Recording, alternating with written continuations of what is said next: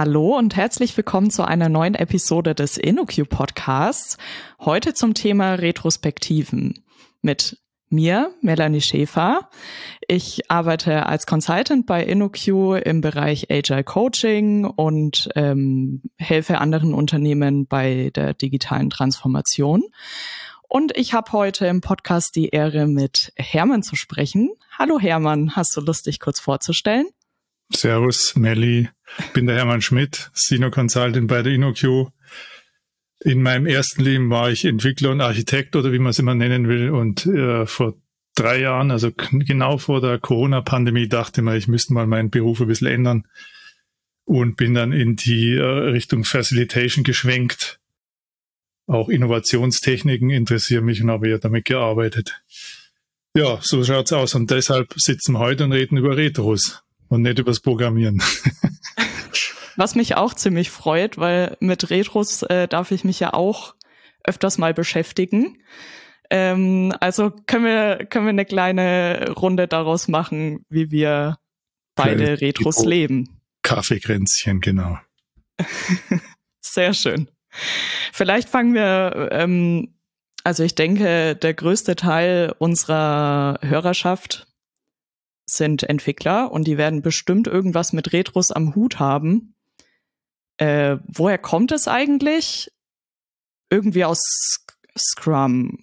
Ja, ja, also Retros ist jetzt nicht kein ganz neues Konzept, aber die Regelmäßigkeit, dass man das in, in regelmäßigen Abständen macht, das hat tatsächlich Scrum populär gemacht, weil du ja nach, nach dem Sprintende erstmal wieder die Review hast und dann die Retro. Das sind ja immer diese Standardtermine nach dem Sprintintervall. Mhm. Und dieses Prinzip ähm, ist ja nicht nur auf Scrum begrenzt. Das kannst du ja immer machen, egal welche Art von Prozess du drehst. In regelmäßigen Abständen ein kleines Retro machen ist sehr gut. Und bei mir ist es sogar so, dass ich, dass ich es in noch kürzeren Abständen als die üblichen zwei Wochen machen würde. Also ich bevorzuge sogar eine Woche. Mhm. Ähm, ja, ich hatte auch die Zertifizierung zur Kanban Management Professional gemacht und da hatte ich auch gelernt, dass man natürlich Retros in den Entwicklungsprozess etablieren sollte. Mhm. Und manche Menschen gehen davon aus, dass das nur bei Scrum der Fall ist, aber es ist einfach falsch. Ne? Also komplett falsch. Und, ja. und die Retros finde ich gerade auch so wichtig und äh, von den kurzen Zyklen und Feedbackschleifen, äh, von denen du da geredet hast, das finde ich auch ziemlich interessant. Also ja, warum soll ich denn jetzt zwei oder drei Wochen warten, bis das, was mich stört, im Ablauf, im Team, dass ich das sagen darf? Das gibt doch keinen Sinn. Also je früher ich damit raus kann, desto besser ist es doch. Wenn ich nach drei Wochen komme, dann ist es vielleicht schon vorbei. Äh, ich habe es entweder verdrängt oder er hat sich anderweitig hintenrum gelöst. Das ist doch besser, ich bring's gleich auf, aufs Tapet, auf die Tapete und, und red mit der ganzen Mannschaft drüber. Mannschaft, äh, mit den ganzen Leuten drüber.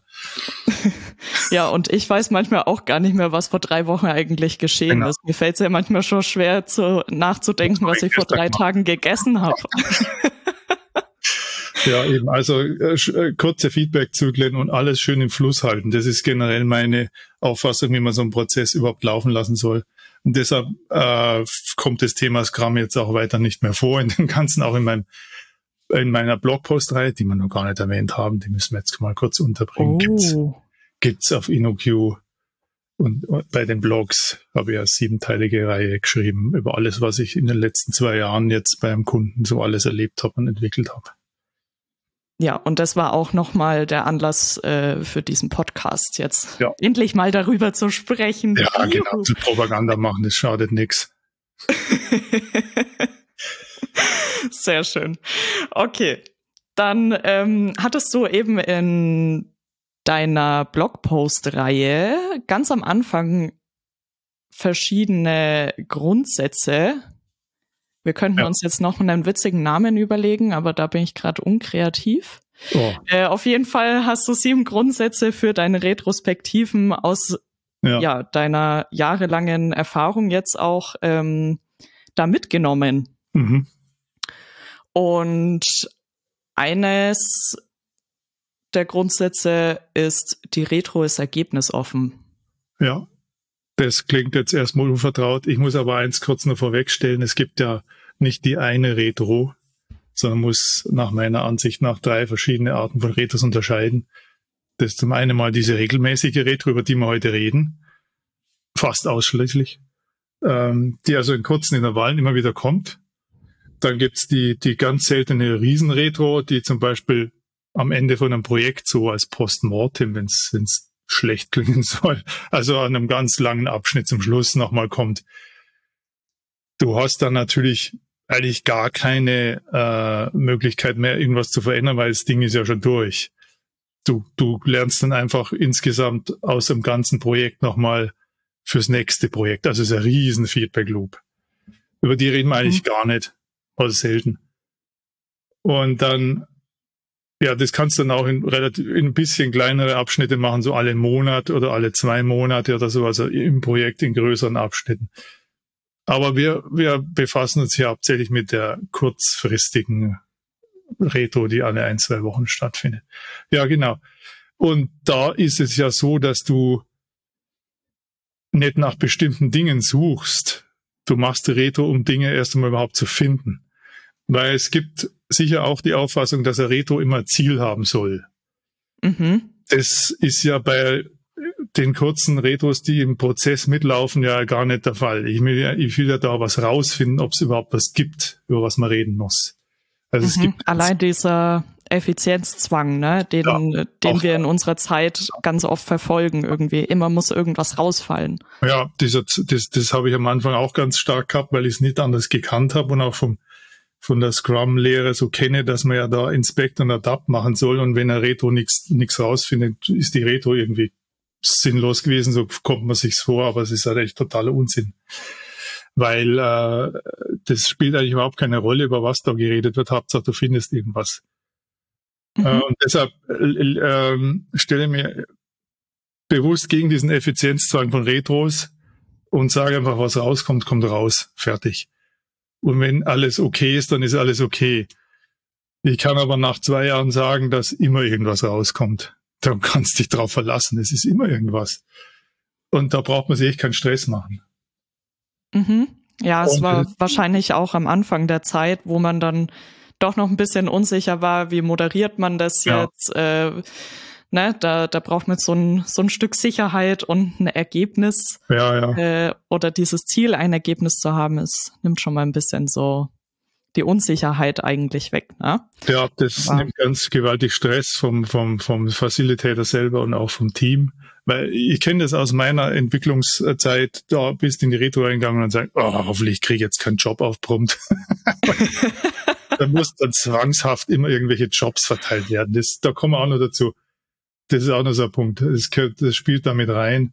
Aber ich bin da ganz groß der Ansicht, dass äh, es muss einfach einen Raum geben, in dieser ganzen Effizienzspirale in so einem Projekt, wo es nicht darauf ankommt, effizient zu sein, sondern einfach, wo man Platz hat, über Sachen zu reden, die nirgendwo anders Platz haben. Also mhm. alles, alles, was man will, drüber reden und da muss nichts Effizienz, äh, Effizienzgedanke muss da überhaupt keine Rolle spielen. Mhm. Okay. Das gibt es praktisch als, als Geschenk der Effizienz. Sehr gut. Und ähm, weil, also du hast jetzt gerade schon gesagt, naja, letztendlich kommt ja schon auch immer wieder was raus, aber was, wenn es jetzt nur einmal kommt? Hilfe. Ja, das ist ein guter Punkt. Ähm, ich habe festgestellt oder bin zu der Einsicht gekommen, dass wenn was wichtig ist, kommt es von selber wieder dadurch, dass wir uns so oft treffen, verschwinden die wichtigen Dinge nie. Die kommen wieder zurück, falls es nicht passiert ist. Also wenn man irgendwas feststellt und im Team einen Konsens hat, ja, da machen wir jetzt das und das, und es ist nicht passiert, dann kommt es beim nächsten Mal wieder. Und mhm. das ist eben, ähm, das kommen wir gleich zum nächsten Punkt wahrscheinlich noch. Ich führe keine Listen mit Aufgaben als Facilitator für die Retro weil es gibt nur eine Liste mit Aufgaben, die nennt sich Backlog. Und da sind die Aufgaben drin, die es zu priorisieren gibt und so weiter. Und da kann ich jetzt nicht als, als, als Facilitator nebenher noch so eine Hausaufgabenliste haben und mit der ich dann jedes Mal das Team nerv. und sage, habt ihr das gemacht, habt ihr das gemacht, habt ihr gesagt, macht ihr wohl, macht, wollt ihr machen, habt ihr es wirklich gemacht? Das ist ja total albern. das habe ich tatsächlich am Anfang auch gemacht, weil ich es als Beobachtung äh, nur so erlebt habe, immer so nachgeschaut beim nächsten Mal. Wie schaut's denn damit aus? Wie schaut's denn damit aus? Irgendwann habe ich gemerkt, das braucht's überhaupt nicht. Wenn, Aber äh, gehst du dann, gehst du dann nicht her und sagst, wir haben doch gestern in der Retro darüber gesprochen, ähm, wollen wir das gemeinsam ins Backlog einpflegen? Das mache ich in der Retro. Also stellen wir fest, das ist eine wichtige Aufgabe, die ist größer, haben uns darauf geeinigt, müssen wir planen. Zack, dann kommt es in, in, in welches Ticketsystem du immer halt willst, in das Backlog mhm. rein. Und dann ist es eine ganz normale Aufgabe neben allen anderen Aufgaben und geht den ganz normalen Prozess durch. Da komme nicht ich daher und verwalte meine eigene Aufgabenliste. Das ist Blödsinn. Das mache ich mhm. nicht. Interessant. Und wenn es andere Sachen sind, wo es, ah, machen wir im Daily mal was anderes oder so, dann machen wir es am nächsten Tag gleich. Man hat sich ja darauf geeinigt, wird sofort gemacht. Brauche ich keine Liste führen. Und mhm. wenn es nur mal so hingesprochen war und es interessiert eigentlich niemand, das Team ist eigentlich relativ wurscht, dann verschwindet es von selbst wieder. Dann muss ich mich nicht damit rumquälen und dann feststellen, naja, eigentlich wollte es doch nicht machen. ja, manche Dinge, manche Dinge sind vielleicht auch nur den Zahn der Zeit geschuldet, sage ich es mal so. Also ähm, dass irgendein Stakeholder vielleicht doch mal ein bisschen lauter geworden ist, man irgendwie gemerkt hat, okay, der will jetzt das ein bisschen äh, dringender ähm, und man dann anfängt, über andere Sachen auf einmal nachzudenken. Und vielleicht ist es dem Stakeholder aber in der Woche später gar nicht ja, mehr so kann wichtig. Ne? Das kann auch passieren. Und, mhm. und, und ähm, dementsprechend verändern sich natürlich auch die Ideen oder je nachdem, wie die Teamkonstellation ist, kann ich mir auch vorstellen, dass sich Ideen immer wieder verändern können. Also wenn es dann wirklich im Gesamtteam wichtig wäre, dann würde es immer wieder kommen. Oder sofort erledigt, wenn man es einsieht. Genau. Wenn die, Einsicht, ja. wenn die Einsicht im Team da ist, dann wird's gemacht dann drückt sich auch keiner rum. Hm. Und das, das, das ist auch, die Retro soll wie viele andere Dinge in dem ganzen Prozess die Aufmerksamkeit auf wichtige Dinge lenken, die jetzt wichtig sind. Das ist alles möglich in einem Prozess aus der alle möglichen Mechanismen, um Aufmerksamkeit zu lenken. Irgendwelchen Flags oder keine Ahnung oder Routinen, äh, Ritualen. Und Retros sind auch nicht anders. Da musst du auch da wird auch in dem Moment Aufmerksamkeit auf bestimmte Dinge gelegt und die wichtigen bleiben übrig und die unwichtigen fallen hinten runter. So ist aber mhm. richtig. So genau soll es ja sein. Und dafür gibt es eben äh, Punkt drei eben nur einen Backlog, wie das wir jetzt gerade schon erzählt Regel. haben. Ja, das ist nicht nur fürs, äh, fürs, fürs Retro wichtig, sondern überhaupt in so einem Prozess. Es gibt nur einen Backlog und es gibt keine Seitenjobs To-Do-Listen oder Seiteneingänge ins Team, wo man Aufgaben verteilt. Das geht jetzt schon über das Retro hinaus, aber das ist ein Grundsatz, den man eigentlich immer einhalten sollte. Dass es nur einen Eingang ins Team gibt und der geht durchs Backlog durch. Mhm. Ja, äh, das haben wir jetzt eigentlich gerade vorhin schon genug zu genügen besprochen. Ja. Finde ich auch, ja. Ja, aber was du jetzt äh, zuletzt erzählt hattest, fand ich jetzt auch nochmal interessant, weil du gesagt hast, ähm, es ist wichtig, immer darauf zu schauen, was passiert gerade. Aber ähm, in deinem mhm. vierten Grundsatz sagst du, Retros sind dein Instrument, um in die Zukunft zu schauen. Ja, das ist auch wichtig. Eigentlich, das Wort Retro ist eigentlich unglücklich. Das passt ja auch zum, zum zwei Wochen oder ein Wochen Rhythmus. Es ist ja kaum Re. Das ist ja praktisch jetzt. Das ist ja gerade das ja. Gute. Das ist ja gerade das Gute, weil diese, diese schnellen äh, Intervalle, es, es ist, man bleibt in der Gegenwart und muss sich mhm. nicht mühsam an was erinnern, was früher mal passiert ist, weil nach einer Woche ist alles noch präsent. Nach zwei geht's auch noch einigermaßen aber dann wird's schon langsam verdünnt sich's, gell? Und der Anspruch von der Retro muss immer sein, dass man sich nicht auf der Vergangenheit äh, sitzt und da sitzen bleibt und sich dreht und oh, was bin das und das und das war so und so. Ich muss immer in die Zukunft schauen. Was mache ich jetzt damit?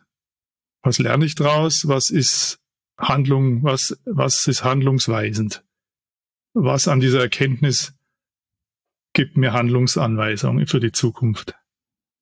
Und nicht einfach äh, die Gegenwart betrachten und feststellen, so war es, das reicht nicht. Du musst dann sagen, was bedeutet das jetzt? Und was machen wir in Zukunft draus? Was habe ich daraus gelernt?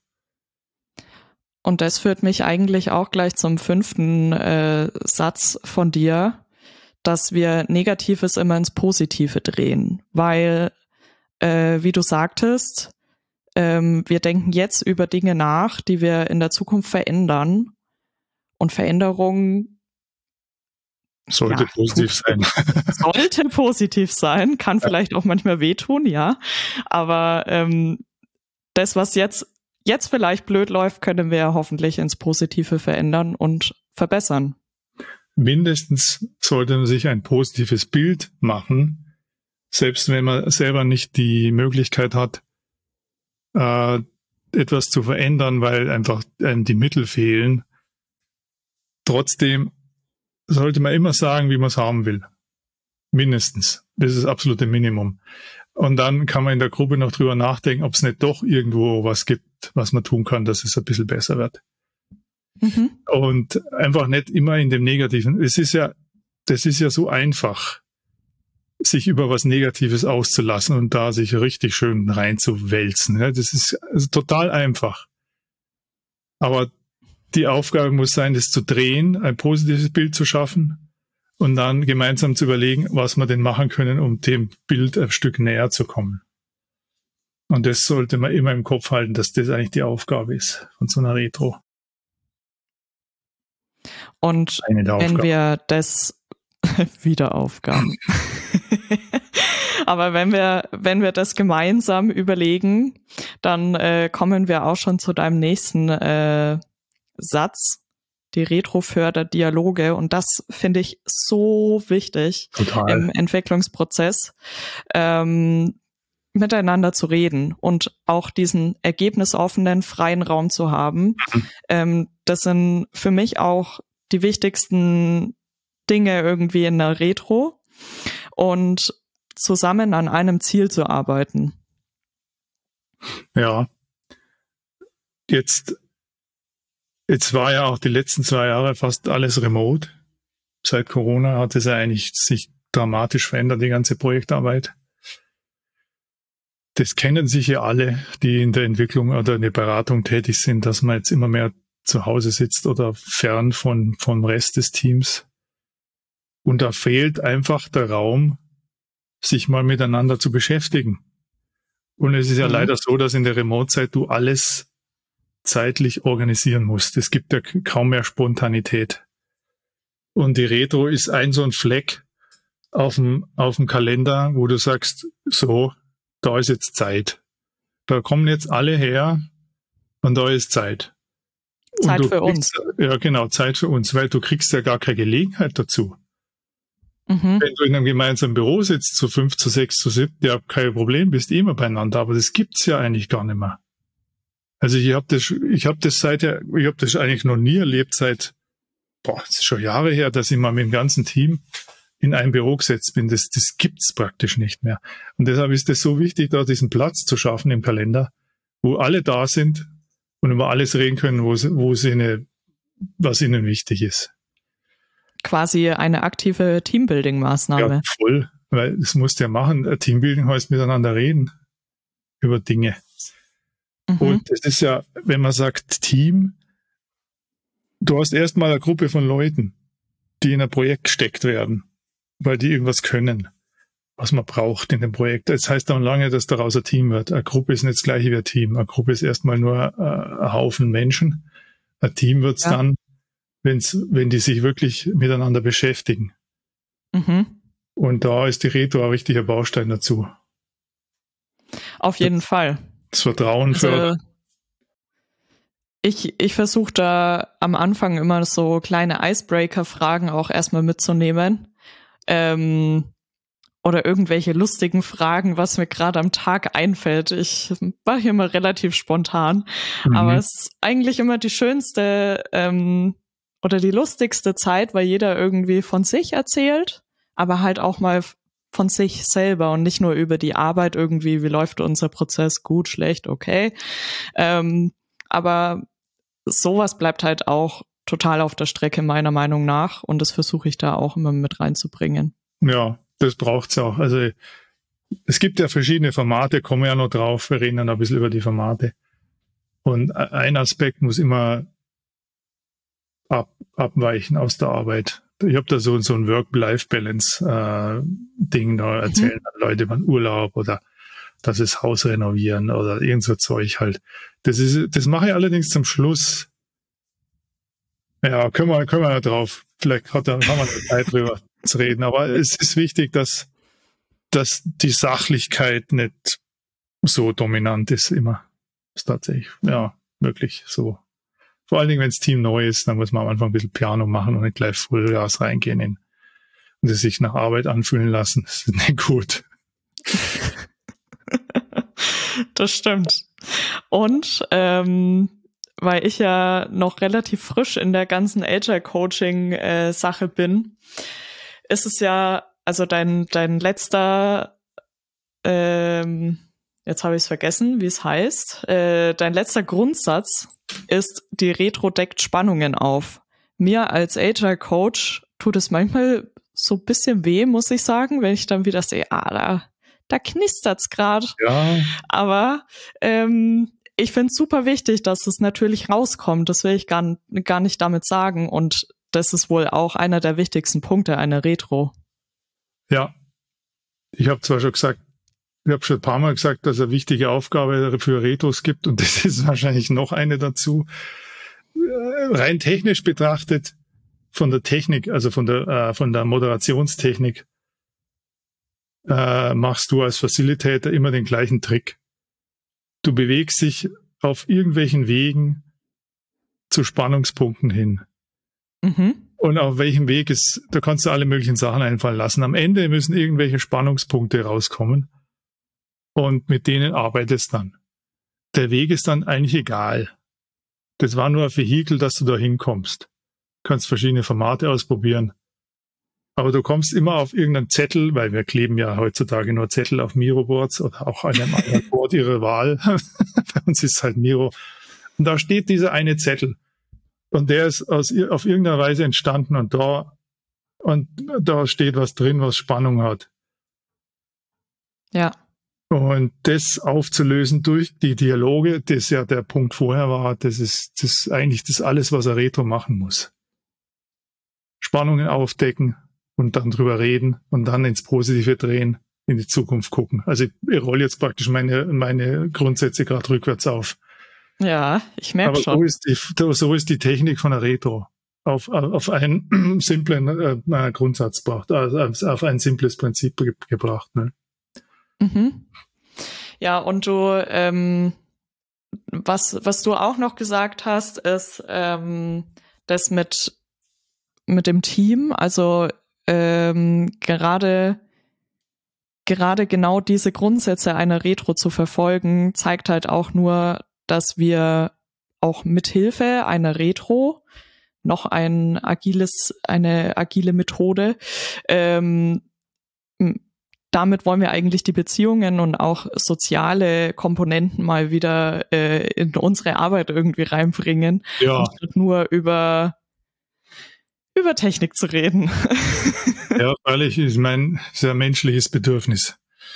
Äh, das wird zwar in Retros auch viel über Technik geredet, aber ich mache es dann meistens so, dass ja, äh, dann sage ich, okay, äh, ist das jetzt ein Ticket wert? Weil in mhm. die technische tiefe Diskussionen biege ich in der Retro immer ab, weil da ist keine Zeit dafür.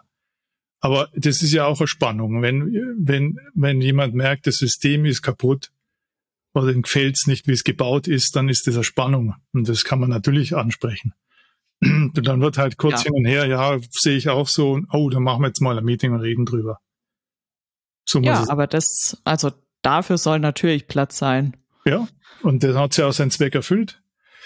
Du musst die Sachen nicht alle in der Retro klären, wenn sie größer sind. Du kannst genauso gut sagen, ähm, okay, da müssen wir uns jetzt mal eine Stunde lang hinsetzen und eine halbe und das genau anschauen. Aber dann hat sie ja seinen Zweck erfüllt der, der, der Spannungspunkt ist entdeckt worden, ist erkannt worden, alles haben, haben gesehen und dann kann man sich damit beschäftigen. Das muss aber nicht unbedingt in der Fall. Retro sein. Das ist die Aufmerksamkeitslenkung. Das Retro ist ein Instrument zur Aufmerksamkeitslenkung. Und wenn solche Sachen die Aufmerksamkeit verdienen und ein, Meeting braucht, dann ist es so. Hat's funktioniert. Also Aufmerksamkeitslenkung sollten wir, glaube ich, nochmal wann anders sprechen. Ja, da übrigens letztens ein neues Format entwickelt, ist aber noch sehr unreif, aber es hat so halbwegs funktioniert. Aber ja. Gleich mal einen Cliffhanger hier einbauen. genau.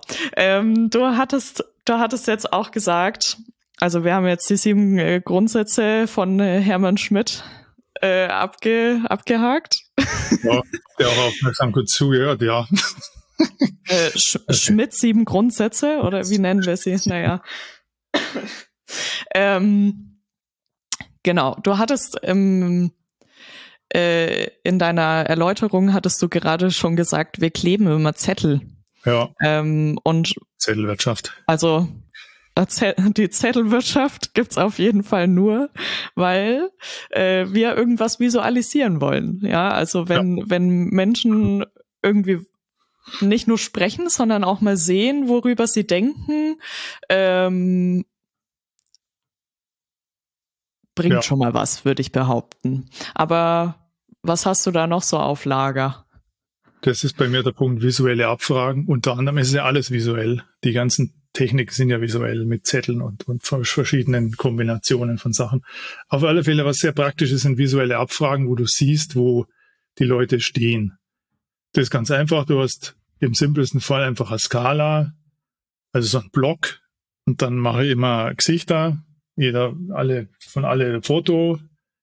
Und dann gibt's halt die Extreme am einen Ende immer. Und dann kann sich jeder und jede positionieren zu der Frage, die dazu gehört.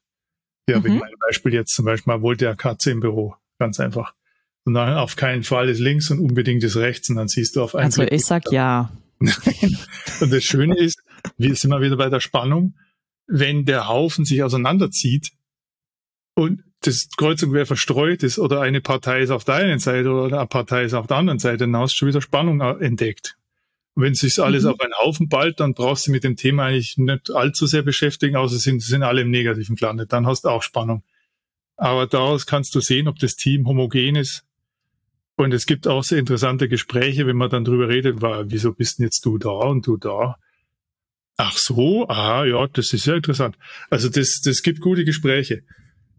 Mhm. Du Gehst du da jetzt als Facilitator dann nochmal rein und sagst, okay, offenbar gibt's hier irgendwie eine Spannung. Hier gibt's einmal auf keinen Fall und einmal unbe ja, unbedingt. Ja, ja, und dann fragst du nochmal, was ist denn da los? So ungefähr. Ja, ja. Die Sachen kannst du ja nicht einfach so stehen lassen. Mhm. Also ich mache das Format gerne, wenn ich ein Team schlecht kenne. Wenn es neu ist, dann taste ich mir erstmal durch, stelle jetzt allgemeine Fragen, so, wie siehst du das Projekt? Hat es eine Zukunft? Wie ist die Zusammenarbeit? Bla, bla, bla. Also, also kannst du ja x verschiedene Kriterien dir ausdenken auf einer eindimensionalen Skala. Ja. Jetzt gibt's aber auch zwei Dimensionen, das mache ich nicht ganz so oft. Äh, du hast wieder eine Skala waagrecht und dann machst aber noch eine senkrechte Dimension hin. Es ist dann so, so eine Art Vier-Feld-Matrix oder auch ohne Felder. Habe ich auch schon mal gemacht, ja. Finde ich fast noch spannender manchmal. Ja, ja, ja. Also zum Beispiel, wenn man es fragt, äh, ich finde der Prozess, was habe ich da gehabt? Ich finde der Prozess läuft gut. Und auf einer mhm. anderen Achse, ich weiß auch warum. Mhm. Also die Leute, die den Prozess gut finden, aber nicht wissen, wieso, warum es genauso ist. Oder ja. die, die es scheiße finden, Entschuldigung, und genau wissen, warum. Und dann, dann es gibt es ganz interessante Muster auf diesem Viereck. Ja, finde ich auch. Das habe ich auch schon mal in der Ähnlichkeit gemacht. Ähm, oder selbst, selbst abzufragen, ähm, es läuft aktuell schlecht, also keine Ahnung, wir sind zu langsam zum Beispiel ja, und wir sind schnell genug. Ja. Und, und warum? Also das, Achse, ja. das gesamte Quadrat ist auf jeden Fall ausgefüllt gewesen. genau so ist, das ist lustig. Also die Technik kommt ja, kommt ja aus der Innovationsmethodik, wo du also ein Thema hast, eine Idee und dann hast du eine Achse äh, Nutzen und Aufwand oder, oder Potenzial. Und dann ist mhm. natürlich der, der Sweet Spot bei wenig Aufwand und hohem Potenzial, ist ja klar. Und auf die Weise kann man das schnell visualisieren, wo eine Sache steht. Ja, also das ja. mache ich mir zunutze. Ab und zu, nicht, nicht oft.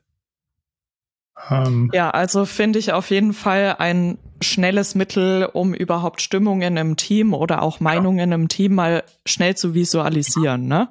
Das, dafür ist es auf jeden Fall super. Auch nach so größeren Ereignissen wie einem fetten Release oder so oder wenn es irgendwo was Größeres gab, dann mal mal kurz mal abfragen, wie ist denn das gelaufen? Mhm. Wie sieht das gerade? Und auf einen und auf einen der ähm, vielen letzten InnoQ-Events, auf denen wir gemeinsam waren, hattest du ähm, auch mal von diesen Six Thinking Heads erzählt. Die Denkhüte vom Debono, ja. Das ja. ist die Universalwaffe für alles. das liegt, das liegt daran, ähm, dass da ein ganz fundamentales Prinzip drinsteckt in den Hüten, das in kleinerer Form auch immer wieder verwendbar ist. Oh, wie kriege ich jetzt das kurz? Also da glaube ich, gehen wir fließend in, in mein Universalformat über. Und zwar ist es so, das macht sich zunutze, dass also man wenn, wenn, wenn ich, äh, wenn ich das kurz beobachten darf, also diese, ähm, diese Six Thinking Heads äh, sind verschiedene, ähm, ja, sind verschiedene Ebenen, die einen, die unter einen Sachverhalt stehen, also ja, ja, ja, äh, sowohl Beobachtung, Gefühlsebene, Risiken, Chancen, Lösungsoptionen. Und ähm,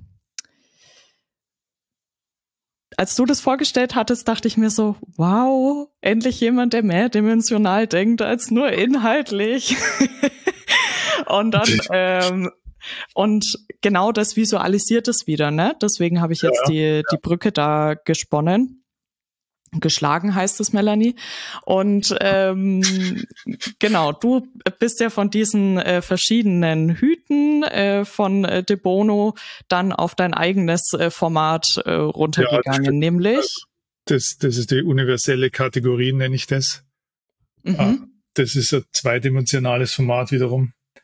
Also ist jetzt schwer zu beschreiben, weil es ja sehr optisch ist. Aber das Grundprinzip ist so, dass du, wenn du irgendwas zum, wenn du irgendwas beiträgst, das immer in drei Stücken äh, beschreibst. Und zwar, das sind dann so Blöcke, da ist dann das Gesicht dabei wieder und dann hast drei Zettel. Der eine ist weiß, der eine rot und der andere gelb. Also hast drei Zettel zum Ausfüllen. Und das ist nach dem Depot und der weiße Hut ist der Faktenhut. Du schreibst da drauf, was du beobachtet hast. Nüchtern, sachlich, neutral. Mhm. Ich habe das und das gesehen, uns ist das, mir ist das und das passiert, das und das und das ist passiert. Also eigene Inhaltsebene. Genau, einfach nur, was, was ist los. Die rote Karte sagt dann, soll dann, ist deine persönliche, deine persönliche Auffassung zu dem Ding. Was fühlst du dabei? Was, was hast du in dem Moment gedacht? Äh, also dein persönlicher Aspekt. Mhm. Es ist die schwerste, die wird da oft immer ignoriert, aber da hake ich dann wieder ein. das wird, ja, egal. Wollen wir jetzt nicht ausschweifen. Und das Gelbe ist wieder, das Gelbe ist ja beim Debono ähm, die, die positive, die positive Ausblick, die positiven Optionen. Der Debono hat noch den schwarzen Hut, das ist die, die, das Risiko. Ja, das habe ich dann nicht, das wird zu kompliziert. Also das wird dann im Gespräch alles rauskommen. Auf alle Fälle ist es wieder nach den Grundsätzen von der Retro. Du sollst was Positives schreiben und wenn es nur eine Idee ist, wie es anders aussehen kann. Und wenn du eine Lösungsidee hast zu dem Problem, passt es da auch mit rein. Das ist beim Tibona eigentlich der grüne Hut, aber das ist praktisch ein Mischhut. Der gelbe, mhm. da schreibst du rein, wie du es gerne haben willst, wie es weitergehen soll. Und wenn du eine Idee hast, du schreibst es auch gleich mit rein. Dann deckst halt alles ab. Dann, dann verstehen die Leute, wie du zu der Sache stehst und was du schon für Gedanken dazu gemacht hast. Und das ist besser, als wenn du einfach nur einen Zettel pappst, wie so eine wilde, äh, so, so unsortierte, ähm, unsortiertes Format wäre. Da schreibst einen Zettel hin, da wird alles vermischt. Da wird die Sachebene mit der Gefühlsebene vermischt und dann die Aus, der Ausblick wird vermischt. Und das hält es schön auseinander und man kann das dann besser besprechen. Und ich finde, äh, die Methode, ähm, die du da anwendest, zeigt dann halt auch nochmal wirklich ähm, diese, ja, diese Team, also die, diesen Teamgedanken da auch drinnen. Ähm, wer sind denn die Menschen, die da drinnen sind, wie denken die darüber, was genau. hier gerade passiert und was ist deren Wunsch. Ne? Ähm, und deswegen finde ich super. Da ist immer, da ist genug Platz für Sachlichkeit auch, aber man will sich ja gegenseitig verstehen. War immer die Intention, das ist jetzt wieder ein Begriff aus der Facilitation, äh, Intent, den Intent willst du herausfinden, warum ist sowas, ist was, wie es ist. Mhm. Nicht nur, nicht nur Ursache-Wirkungszusammenhänge feststellen, sondern du musst, musst bei den Menschen auch gucken, was ist denn die Intention für alles. Und das unterstützt das Ganze auch. Ja, es war schon interessant, was da rauskommt. Also es ist wesentlich besser, als wenn man es einfach nur irgendwas aufschreibt. Das hilft schon. Ich kann mir aber vorstellen, dass äh, die rote Karte doch, also die, die Gefühlsebene, die das ist die Schwere. Das ja, bei mir wird ja auch re äh, regelrecht ignoriert äh, und dann versuche ich immer darauf aufmerksam zu machen, ey, ist zwar keine Emotion, was hier steht. Ja, ja, meistens, oft wird es zu, zu einem Dreisatz, also zu, einem, zu einer logischen äh, Folgerungskette. Es ist was passiert. Warum steht dann oft in der roten und deshalb machen wir das und das in der gelben, weil die Techniker denken einfach so. Ah, Aber ja, wenn man darüber redet, stellst fest, dass die Emotion trotzdem rauskommt, gesprochen. Also sie ja. kommt ja trotzdem raus das lässt sich ja gar nicht vermeiden. Und da, ich hätte es halt lieber, wenn es in der roten Karte steht, gleich.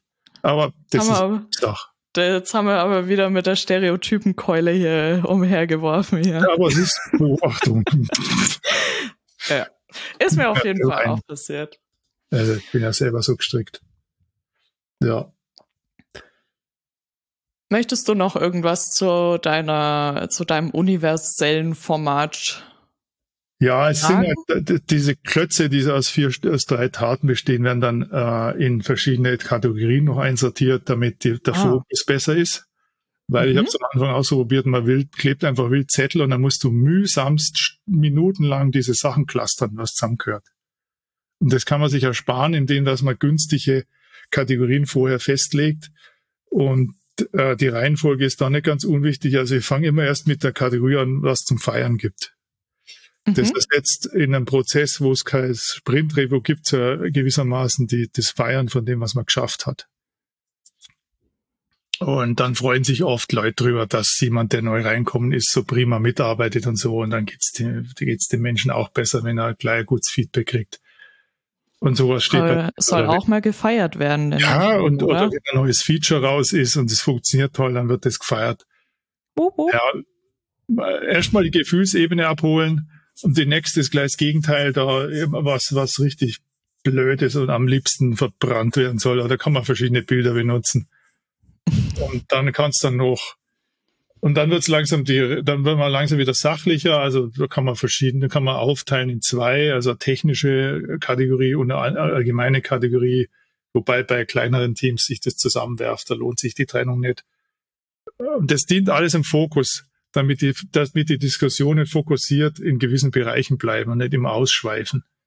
Mhm. Ähm, und man keine Mühe hat als Facilitator, die, die, den Cluster, den man sich mühsam aus den Zetteln zusammenbaut, in eine richtige Reihenfolge zu kriegen, das ist viel zu viel Stress. Jedes Mal, es macht ja fertig. Und es ist, äh, erleichtert für alle den Ablauf auch. Und am Schluss machen wir so Work-Life-Balance, da entspannen wir uns dann wieder nach, der anstrengenden, nach dem anstrengenden Zwischenteil. Und dann ist alles wieder cool. Ja. Also das, das Format nehme ich total oft her, weil es einfach immer funktioniert. Mhm. Es deckt alles ab. Aber es ist dann langweilig, wenn man nur das macht. Und deshalb nehme ich gleich ein anderes Format vorweg. Wir haben ja mit den, mit den visuellen Abfragen, da habe ja ich die Fragen erfunden, um zu schauen, wie das Team beieinander ist. Aber man kann es genauso gut so machen, dass das, dass die Leute sich Fragen gegenseitig stellen. Also, dass sie Sachen als Frage formulieren, weil sie einfach interessiert, was die anderen denken. Oh, das stelle ich mir schwierig vor. Das, da plagen sie sich ja auch zeitlang damit, weil es macht man ja sehr selten. Aber wenn man das ein, zwei Mal gemacht hat, dann läuft das eigentlich ganz gut. Mhm. Man kann cool. ja fast alles als Frage formulieren, wenn man genau drüber nachdenkt. Das heißt jetzt was genau? Also die ähm, einzelnen Teammitglieder können sich dann selber ausdenken. Die stellen, denken sich äh, whatever. Ich frage jetzt Hermann, ob er mit mir einen Podcast machen möchte. Ja, nein, das ist ans Team gerichtet. Und dann werden okay. die Köpfe wieder gesetzt auf der Skala. Also es sind immer Fragen, okay. eine Frage an alle und dann kannst du als Fragesteller feststellen, wie die anderen dazu stehen. Mhm. Offene Fragen oder wie? Nee, die müssen ja in der Skala passen. Also du hast ja Skala von extrem, zwei Extreme und da muss die Frage irgendwie reinpassen. Ah, okay. Offen, offen geht eigentlich gar nicht, weil du brauchst ja praktisch äh, eine klare Antwort, einen klaren Wert zwischen zwei Extremen. Okay, also es äh, wird jetzt nicht mit deinen, äh, mit den drei verschiedenen nee, nee, nee. Äh, Ebenen gemixt. Ja, das habe ich tatsächlich nicht gemacht. Könnte man ja machen. Aber das ist so eine visuelle Schnellerfrage für alle. Mhm. Nicht für mich als Vasili. Okay, I see. Ja, cool. Also mal ein bisschen kreativ werden in der Retro. Äh, und auch mal die Verantwortung an die Teammitglieder ja, die sollen das äh, abgeben und nicht nur äh, Facilitator, sag mir, was ich tun soll, sondern äh, wir dürfen alle was tun. Ja, also der Inhalt kommt ja sowieso immer vom Team und das, was ich als Facility da äh, bereitstelle, sind nur Tools und, und Orientierungshilfen. Mhm. Und äh, ja. ich stelle halt Fragen, wenn was ist. Wenn, wenn ich merke, ups, da, das interessiert mich jetzt, da möchte ich genau wissen, was dahinter steckt, dann stelle ich Fragen. Aber der Inhalt ist ja immer von, vom Team.